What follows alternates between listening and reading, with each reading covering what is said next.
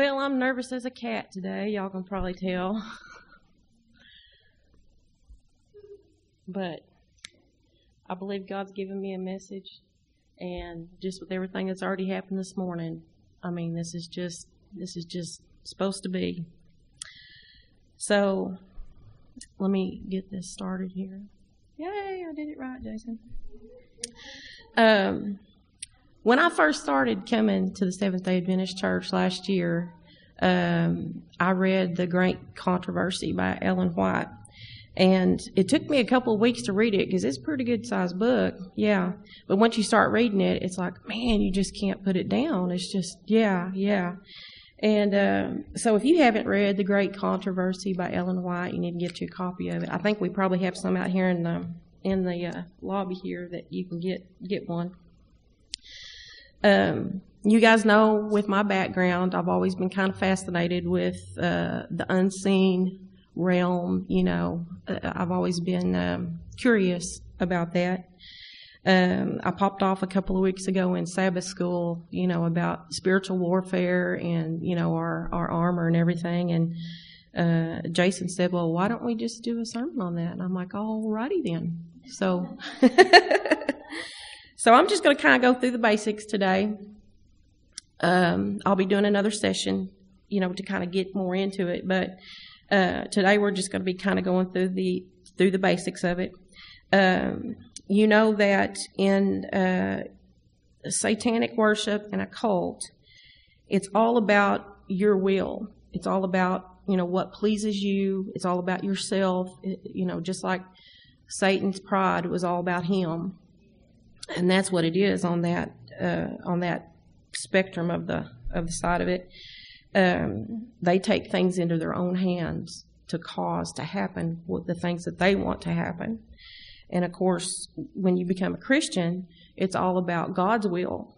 Okay, you no longer matter. It's just what you know. The will of God becomes very important to you. Becomes your life to you.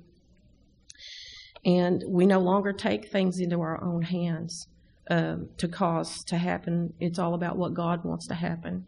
And we have to be very careful to stay in that will and to always be doing what we can to please God. And it's all about selflessness at this point instead of being selfish on the other end of it.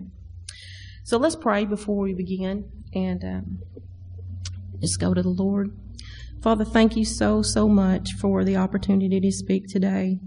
I had such a good time this week with you, just getting this together, and I just thank you so much for the message that you've given me today to share. I pray that everything that comes out of my mouth would glorify you and point others to Christ. Just be with me over the next minutes, and just help me to be your servant and your mouthpiece. In Christ's name I pray. Amen. Okay,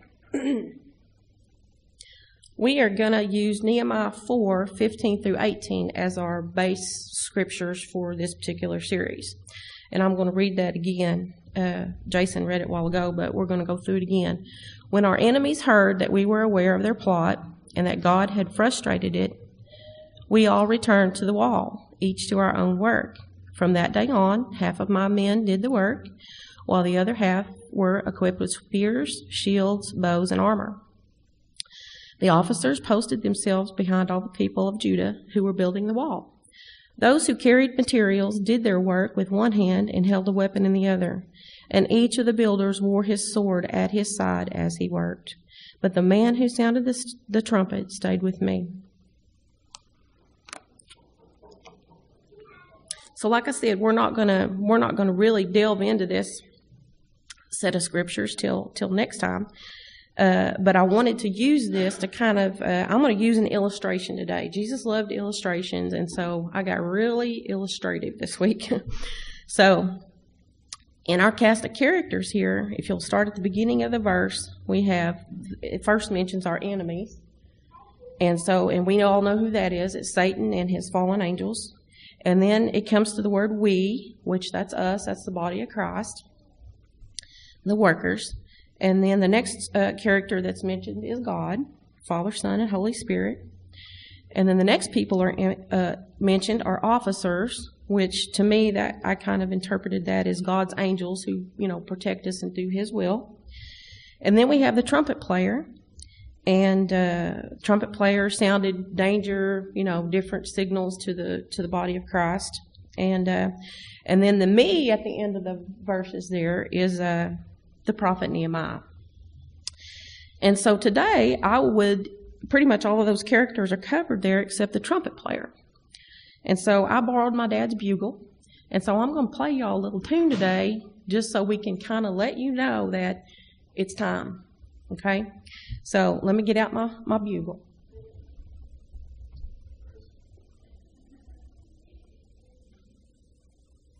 And I brought my muffler, so hopefully I won't play too loud. So, okay.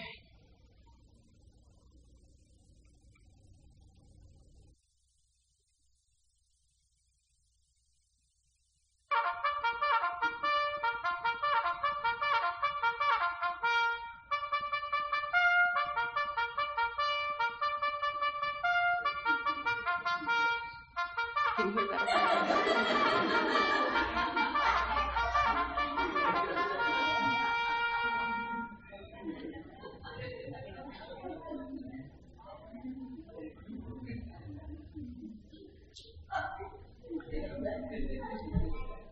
So if you're listening to this on the recorded version, you're not going to know what happened. So, but that's just kind of my illustration. Beware of false prophets. So don't always, yeah. But I was asking my dad when I said, Dad, I want to borrow your bugle for church. And he was like, what are you going to do? And I'm like, well, Reveille. I want to play Reveille. I said, doesn't, in the military, of course, my dad was in the military. And he said, yeah. He said, I said, what does Reveille mean? And he said, it's time to get up. That's what it means in the military. And I think that's a good message for the church today. It's time. It's time to get up and let's get busy. You know, and so I want to go to Revelation 12, 7 through 9. You can turn there if you want to. I'm going to read it. The war broke out in heaven. Michael and his angels fought against the dragon, and the dragon and his angels fought back. But he was not strong enough, and they lost their place in heaven. The great dragon was hurled down, that ancient serpent called the devil, or Satan, who leads the whole world astray. He was hurled to the earth, and his angels with him. Okay. What I want to talk about here before we get into this, let me get a drink of water. That bugle playing, you know, it makes your mouth dry. It says here that war broke out in heaven. Okay, we all know that war doesn't just break out. Okay, there was obviously a time period there of dissension. Lucifer is, of course, the source of this dissension. And his pride has got the best of him. And so he starts this time of, I put here, simmering or stirring, murmuring. And he got a third of the heavenly host to believe him. And you know that God knew what was going on the whole time. And he just allowed this, he allowed it to happen. And Satan's purpose here was to be like the Most High. He wanted to take over that throne in the farthest part of the north. And like I said, he was able to deceive a third of the angelic host. Now, you know, the Bible doesn't tell us this, but we know that there's different levels of angels, okay? And it works the same way on the opposite side. There's different levels of entities. Okay, and I'm just guessing here. I don't know, but I'm thinking that probably the third that he was able to deceive was probably some of the lower level angelic beings. But we know at the end of that was he lost the battle, and he was hurled out of heaven, and a third of the angelic host was hurled also. So I wanted to talk about this word hurled for just a second. I love words. I mean, there's certain words that I just pick out, and I kind of gravitate toward them. But I looked up the definition of hurling, and it says to throw with great force or fling. to cause to move with great force or violence, to send with great vigor or thrust, to utter vehemently. And of course, the slang of that term is to vomit. And Revelation 3:16, it also says, "So because you are lukewarm and neither hot nor cold, I will vomit you out of my mouth." And I looked up the Hebrew words and the Greek terms, and the Greek is emio, which means to vomit or feel repulsed. And it means showing utter rejection, to reject with extreme disgust. And so when Satan and a third of the angels were hurled out of heaven, it wasn't just an action of throwing. It wasn't just, scooting them out the door and shutting the door. I mean, there was intent there by God. He was extremely, extremely disgusted. And this hurling was more of an intent to completely cast him out and be done with him. And also, I think that's important that we understand the intent behind that action that took place when they were cast out of heaven, okay? And I think he also wanted Lucifer to know at that point that how serious of a grievance that he, had done. And so we'll go to, our title today is The Great Controversy. And Jesus said in Luke 10:18, "And I saw Satan fall like lightning from heaven." And so this hurling actually, it caused a great cosmic effect there. I want to read something from Ellen White. "Satan's rebellion was to be a lesson to the universe through all coming ages, a perpetual testimony to the nature and terrible results of sin. The working out of Satan's rule, its effects upon both men and angels, would show what must be the fruit of setting aside the divine authority. It would testify that with the existence of God's government and his law is bound up the well-being of all the creatures he has made. Thus, the history of this terrible experiment of rebellion was to be a perpetual safeguard to all holy intelligences, to prevent them from being deceived as to the nature of transgression, to save them from committing sin and suffering its punishments." And that's Ellen G. White, The Great Controversy, chapter 28, page 499. So we have here a cosmic battle. Now I want to say something real quick. These are really involved slides. I worked on this all week long, and me and God just had the best time. I'd be looking through here, and I'd be finding clip art, and he's going like, "I don't really like that one," and so I go back and find another one, So we just had the best time. But my illustration I'm going to use today is of a sporting event, and so I'm going to kind of, show you this cosmic battle, this great controversy in light of, what you might look at a sporting event. And so our home team here is Satan and his angels, because the earth is the devil's stomping grounds. We know that from Job 2:2. "And the Lord said to Satan, 'From where have you come?' Satan answered the Lord and said, 'From going to and fro on the earth and from walking up and down on it.'" So this is his realm here, and he knows it, and he takes that very seriously, I think, and we ought to too. We should know that he's here, and he's here to attack us. And the visiting team would be the Father, Son, and Holy Spirit, and 2/3 of the angelic host, okay? So that's kind of our two teams here we got going. Of course, with any sporting event, you got to have cheerleaders. And I wanted to add this in here, too. Usually the home team, whenever you go to a football game or whatever, their band plays at halftime, and they own the concession stands. And so I think that's kind of important that we need to mention here is that, music is very important to Satan, and he uses that as a tool to deceive people, to drag them away, you know. And I've had a hard time with that. I really have, because, you know, I came from that kind of era in the 80s where, you know, that was a cool thing, you know. So God's working with me on that.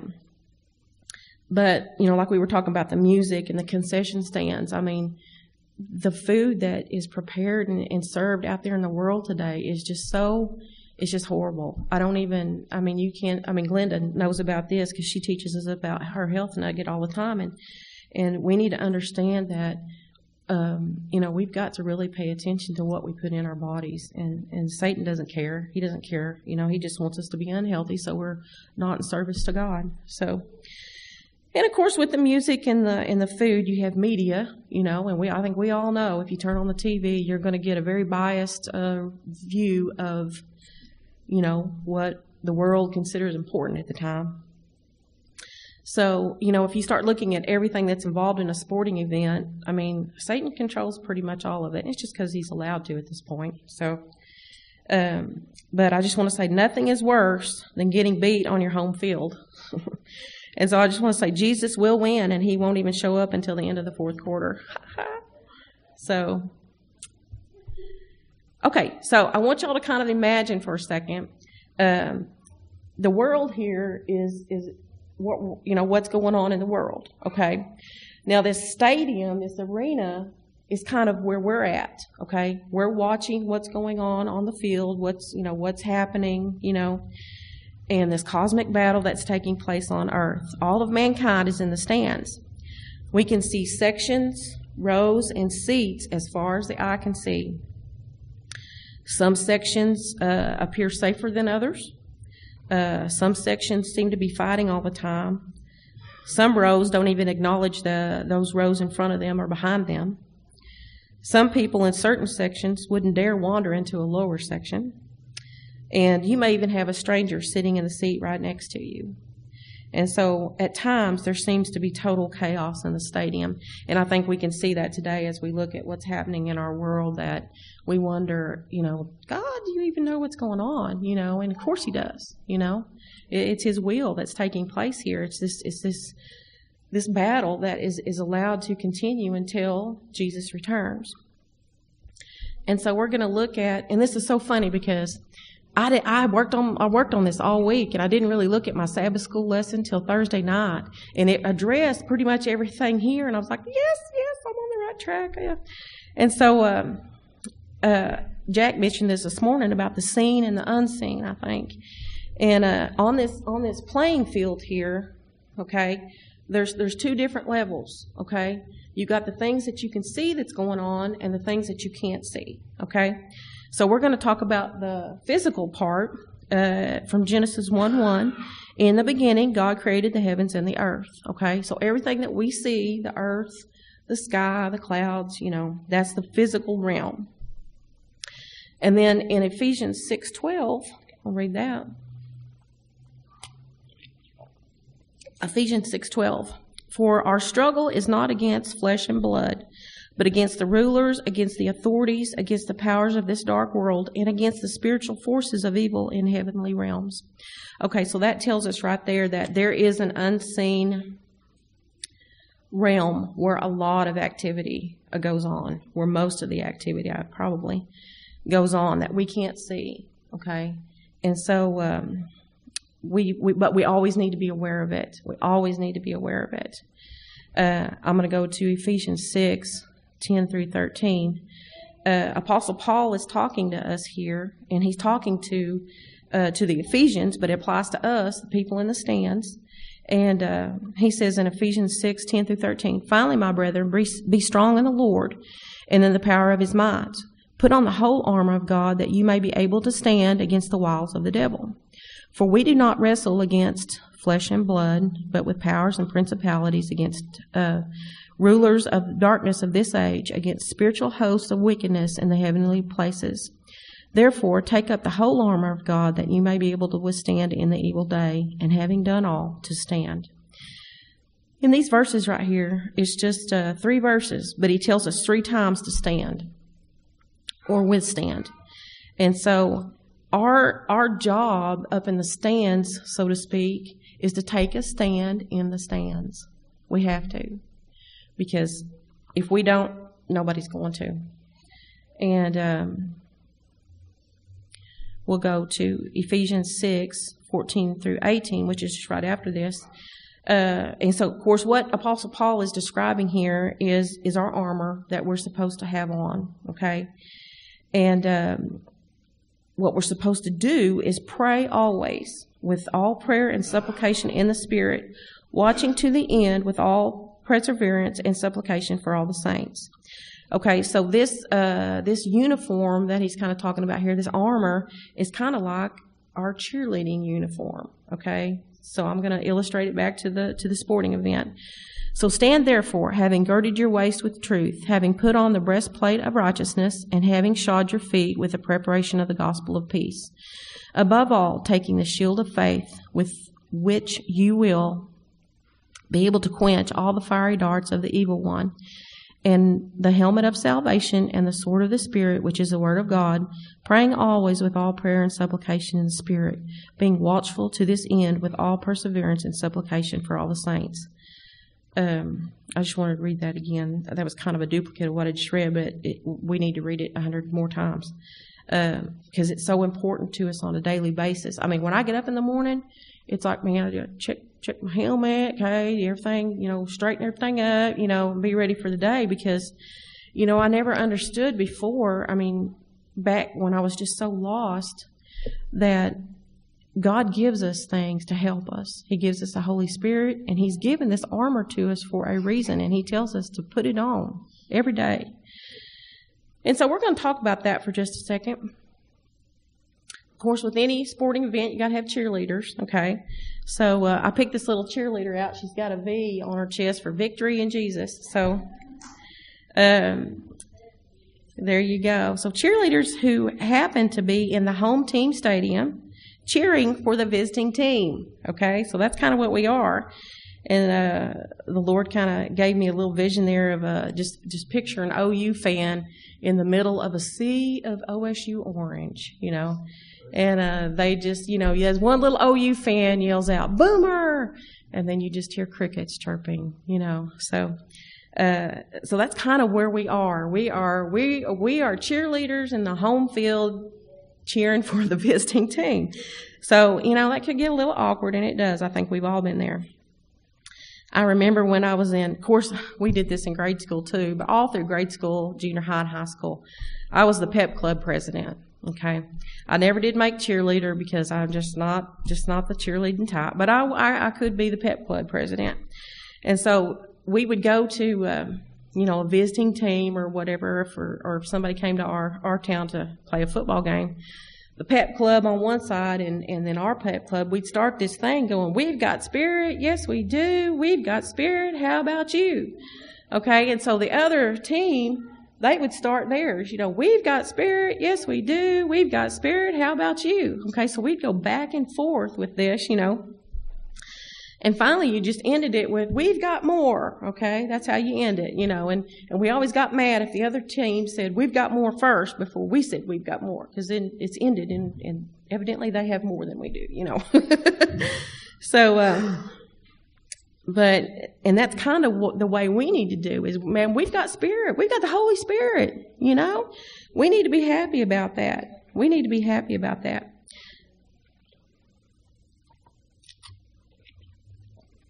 Okay, so while we're in the stands, we got our uniform on, you know, and we're looking at other people around us who's in our section, you know, and we notice that not everybody is dressed like us, okay? Not everybody has on their helmet, their breastplate of righteousness. Not everybody has a sword, okay? And so we need to be aware of that, too, as we're out in the public, you know. Look, you can tell. And we'll go into that in just a second. Some just have on a helmet and a little bitty shield, no sword, and the sandals are just floppy and not tied. So picture different levels of uniforms with nothing being really consistent, okay? These cheerleaders, we can't even build a pyramid because we're not together. Some cheerleaders just want to jump around. Some want to just yell. Some want to clap a little. Some want to clap a lot. And some want to just primp and make sure their uniforms don't get messy. So we have different people, different levels of how seriously we take our uniforms, okay? And we're going to talk about that. So we're just going to review our uniform. We got our helmet of salvation. We got our breastplate of righteousness. We've got our belt of truth, shield of faith, sword of the Spirit, and our shoes of peace. And so along with this uniform that we have, our uniform, instead of pom-poms, okay, we have fruit of the Spirit, okay? Amen. And so we have our little basket that we carry with us with our love, joy, peace, patience, kindness, goodness, faithfulness, gentleness, and self-control, okay? And you got to have lots of love, okay? Lots of love. Because the other fruit is better when it's mixed with love, okay? So I'm going to see if I can read through this without getting tongue-tied. Joy mixed with love is just joyer, okay? Peace mixed with love is peacier. Patience is patiency-er. Kindness is kindnessier. Goodness is goodnessier. Faithfulness is faithfulnessier. Gentleness is gentlenessier. And self-control is self-controlier. Okay? I can't believe I got through all that. Thank you, Lord. But that's how we recognize each other, is by our fruits. And you can tell. I mean, you can tell. And you also have to keep your fruit fresh. Take what you need and give it to others. Okay? Now, we're going to go through this armor real quick. And, of course, I'm not going to go into a whole lot of detail on this. I'm going to do that next time. But I want to talk about this for just a second. Check your pieces of your armor, your uniform, and you'll know that you can't give your helmet to somebody else. They got to get their own, okay? Your uniform, your armor is not going to fit somebody else, okay? We know that from David trying to put Saul's armor on when he went before Goliath.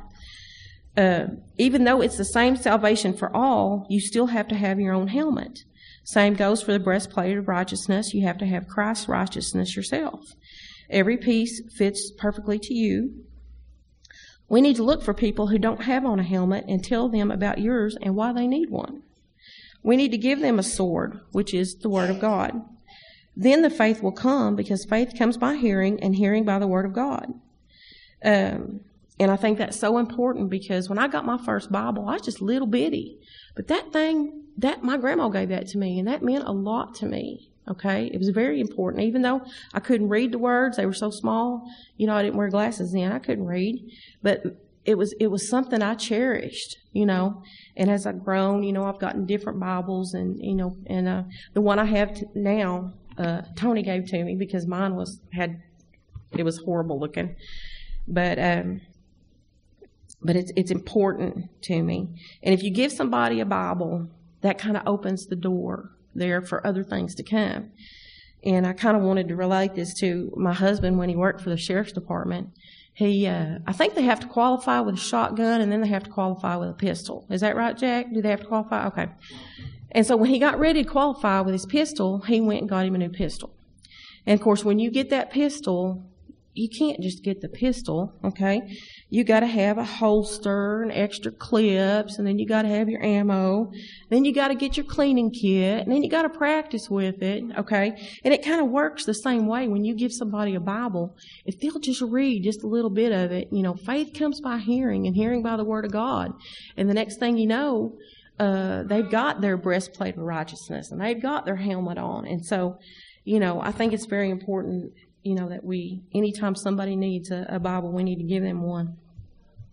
So we're going to go with the scriptures real quick and talk about our helmet of salvation, which is in Romans 10, 8 through 13.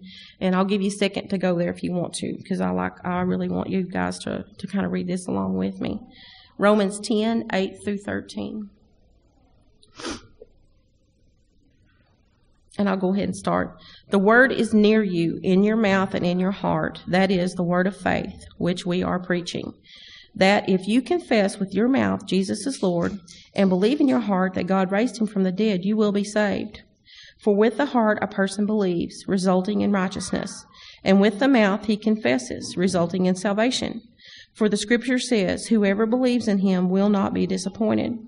For there is no distinction between Jew and Greek, for the same Lord is Lord of all, abounding in riches for all who call on him. For whoever will call on the name of the Lord will be saved. And that is just so comforting, because I remember when I finally called out on the Lord, and that peace that came over me, and that I feel it right now, that love that came over me. And I didn't realize he loved me that much. I didn't. And I'm just so thankful. I'm just so thankful for that. And of course, with that helmet of salvation that we get, I want to talk about the Holy Spirit for a second. The Spirit that comes into our lives is the Spirit of truth. And in John 14:16-18, it said, I will ask the Father, and he will give you another helper, that he may be with you forever. That is the Spirit of truth, whom the world cannot receive, because it did not see him or know him. But you know him, because he abides with you and will be in you. I will not leave you as orphans. I will come to you. And that's, you know, I keep saying that's my favorite verse, or this is my favorite verse. And it's like the whole thing is my favorite verse, you know, because at different times the scriptures speak to me differently. But that Holy Spirit is there to help us, to guide us through this process of transformation that takes place in our lives whenever we confess to the Lord. And so we're just going to go through this real quick again. Everybody understands that your sword in the armor is the Word of God. Okay, we know that. Shield of faith. Faith comes by hearing. The belt of truth. Make sure I'm on the right slide. The belt of truth. For with the heart one believes and is justified, and with the mouth one confesses and is saved. Okay, so as soon as you your mouth testifies, that helmet goes on. Okay, so you got your helmet on. And then Christ gives us his righteousness upon that confession, and that's where we get our breastplate of righteousness. And then once we have all that ready, and we get into that word, that makes us prepared, okay? That makes us prepared. That's what those sandals of peace are for, is to get us prepared. And so in this particular illustration, we're going to say that the Holy Spirit is our cheerleading coach, and will prepare us and train us, retrain us, test us, and equip us for anything that we need to do for God in this particular battle that we're going in. So we're going to get back to this cosmic battle that we got going on here. And the realm, what's going on with the ball, okay? What's going on with the big blue ball is taken care of, okay? We just have to pay attention and work the stands. Don't worry if it looks like we're losing or if certain sections boo us. You know, trust in God. Trust in God. Be busy about the work we have to do. Don't worry about the other sections and what they're doing. Pray for them and let them do their work. Trust is easy to say, but it's hard to do sometimes. It is something that gets developed over time, and it's tested almost daily. Jesus is really the only thing that we should trust in. Through him, we trust in God and our helper, the Holy Spirit. First Peter 1:21 says, through Christ, you have come to trust in God, and you have placed your faith and hope in God because he raised Christ from the dead and gave him glory. So what I want to get across to you here is, it sometimes it seems like in our world that it's just out of control, but God's got a hold on this. He knows exactly what's going on, and so we'll start. What do I do? Okay, what are we supposed to be doing while God's taking control of the ball? What are we as cheerleaders supposed to be doing? And in this stadium of the whole mankind. And sometimes people get a little preoccupied while waiting in their seat. Most of them are usually on their cell phone or playing video games, or in my case, watching funny cat videos on YouTube. So some glance up every now and then, but they seem disinterested in what's going on. Some are looking around thinking maybe we should be doing something. They make eye contact with another person wearing the same uniform as they, and they kind of had this mind meld thing that happens. And so they both think, you know, what do we need to be doing? There's something we're supposed to be doing. Individuals, you'll notice in the stadium, have started trading seats. You know, there's movement going on. Some get up and move to another section. some in uniform begin to take a stand in their seat so they can see better. So I thought that was very interesting. Sometimes we have to take what I said a while ago. We have to take a stand in the stands. Okay. So at some point in time, a light bulb goes off at the same time, and people in uniform start to move. Yes. Groups go to someone with no uniform and start telling them how important it is to have a sword. Some go all the way across the stadium to the other side and begin to work those sections, which is what we consider missionaries. Right beside you is someone who has a sword, but they are just making chopping movements. And so you offer to help them. Someone else has a fake shield, and they are making ninja moves and yelling loudly to those around them. We all have seen some of those people. Some are cowering down, trying not to draw attention to themselves and looking very frightened. Others have already begun to give out swords. Some are getting their shields, and many are being equipped. And so while we're in the stadium, while we're in the stands watching this cosmic battle take place, there's work for us to do. We're supposed to be doing something, even if it's just talking to your neighbor right next to you, or, you know, or going across town or whatever. But I wanted to talk about our seating arrangement in the stadium. And what I want to say is you are right where you're supposed to be. You are here today because you're supposed to be here today. And you are in the section, row, and seat for a reason. Don't look across the stands or down a few rows and think, well, that area looks a little more peaceful. Maybe I'd like to go down there. Don't leave your section, row, and seat unless you are told by the coach, the Holy Spirit. If you are needed in another area, you'll be notified of that. Until then, work your section. Hand out your fruit to nourish others who are helping to equip others. Refill someone's basket if they are getting low on love or joy or self-control. Have plenty of swords to hand out to those who need one. And pray for your section and row as well as everyone in the stands. And so that's kind of what we're supposed to be doing is, you know, man, I think sometimes, especially when I quit City Hall, I felt so lost for such a long time. I felt like I didn't have a purpose, you know. And God finally showed me that, you know, I'm right where He wants me to be. I'm doing just exactly what He wants me to be doing, and I need to not get nervous. I need to not, you know, thinking, oh, you know, I need to be doing this or that. No, I need to be right here. And so I pulled up our particular section, seating section, and we are in section Garvin County, row Paul's Valley, seat Seventh-day Adventist. Okay, so that's our section, row, and seat. Okay, and our rows extend from as far north as Purcell to Elmore City, from Lindsay to Roth. And we have plenty of seats in our row. There you go, Sister Glenda.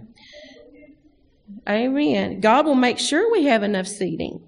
We need to get involved in our section and see what is needed. And, of course, I guess I put it there as far north as Norman because that's where Deli and Lottie are from. So we'll go all the way to Norman.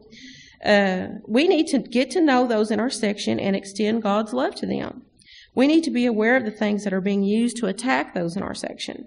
We should again be praying for our section, row, and everyone involved in this cosmic battle. So I just wanted to kind of show you, you know, we're right here for a reason. This church is right here by this interstate for a reason, and I want y'all to remember that.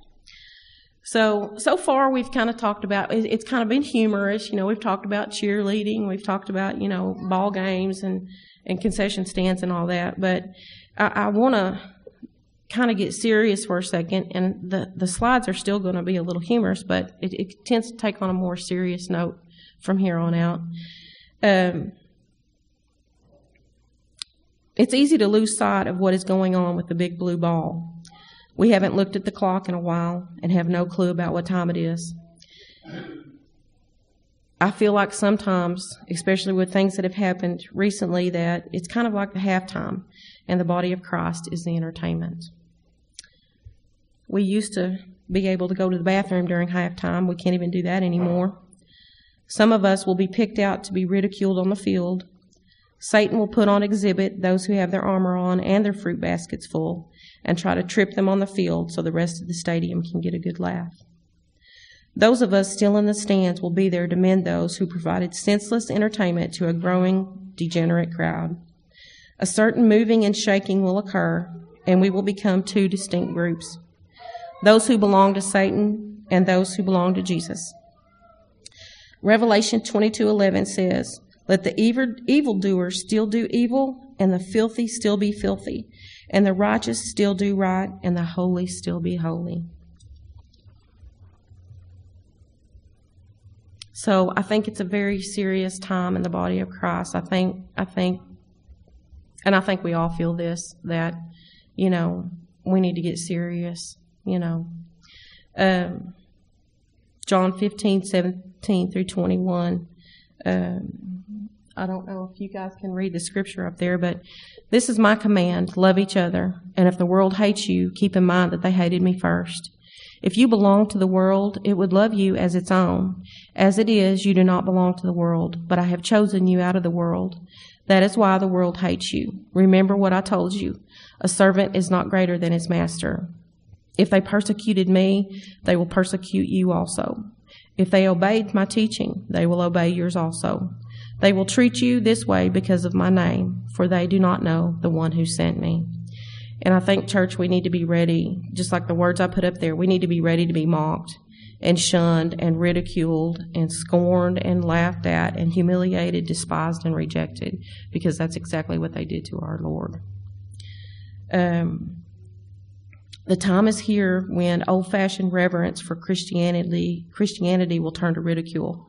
Our beliefs, our lifestyles, our message will be fodder for talk show hosts and late-night TV. It has already begun across the stadium. It is only a matter of time before it gets to our section, row, and seat.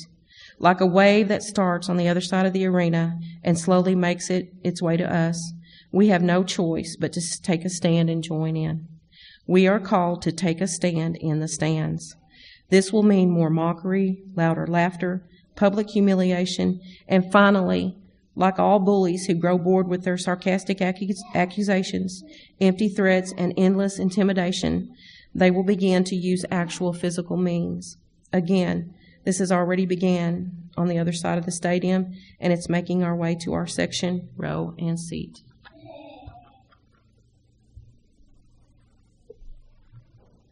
Just because the home team has the home field advantage, our Heavenly Father is still in charge of the time clock. Where once the clock ticked up to the point where he gave his only son to die for the sins of mankind, now the clock is beginning to tick down. We don't know when the clock will stop.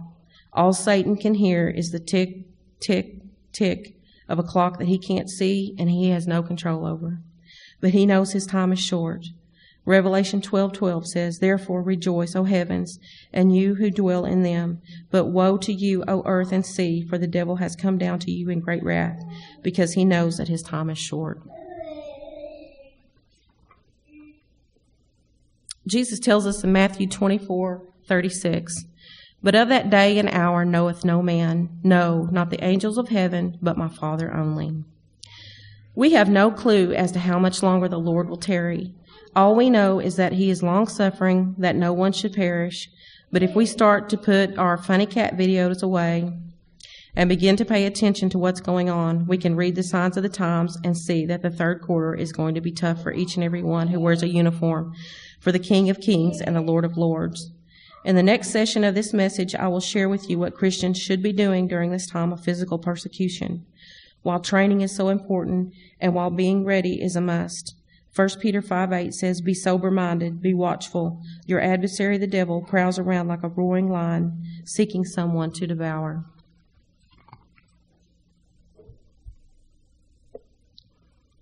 Matthew 24:9. "Then you will be handed over to be persecuted and put to death, and you will be hated by all nations because of me." Revelation 12:11 says, "They triumphed over him by the blood of the Lamb, and by the word of their testimony. They did not love their lives so much as to shrink from death." That's a scary thing to read, but we have to understand that might be required of us.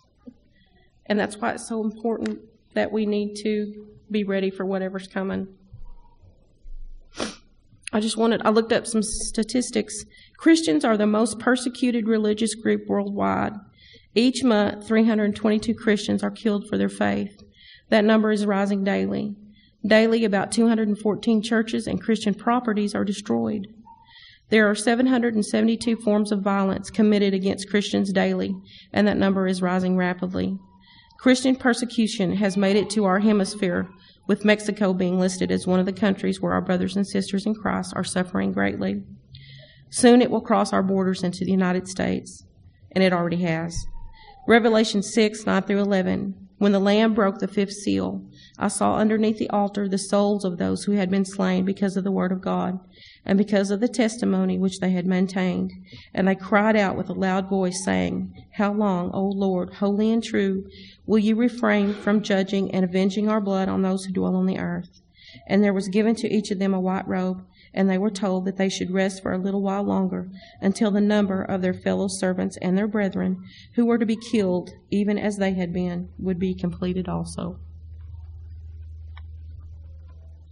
And the last thing I want to tell you is, church, get ready.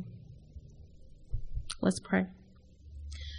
Father, thank you so much for this message that you gave me today. I hope that I delivered it in the way that you would be proud, and I just thank you for the blessings on my life. Father, I pray for every person that heard the word today, that it would just cause us to know that time is short and that we need to be about your work. Father, forgive me where I fail you. In Christ's name I pray. Amen.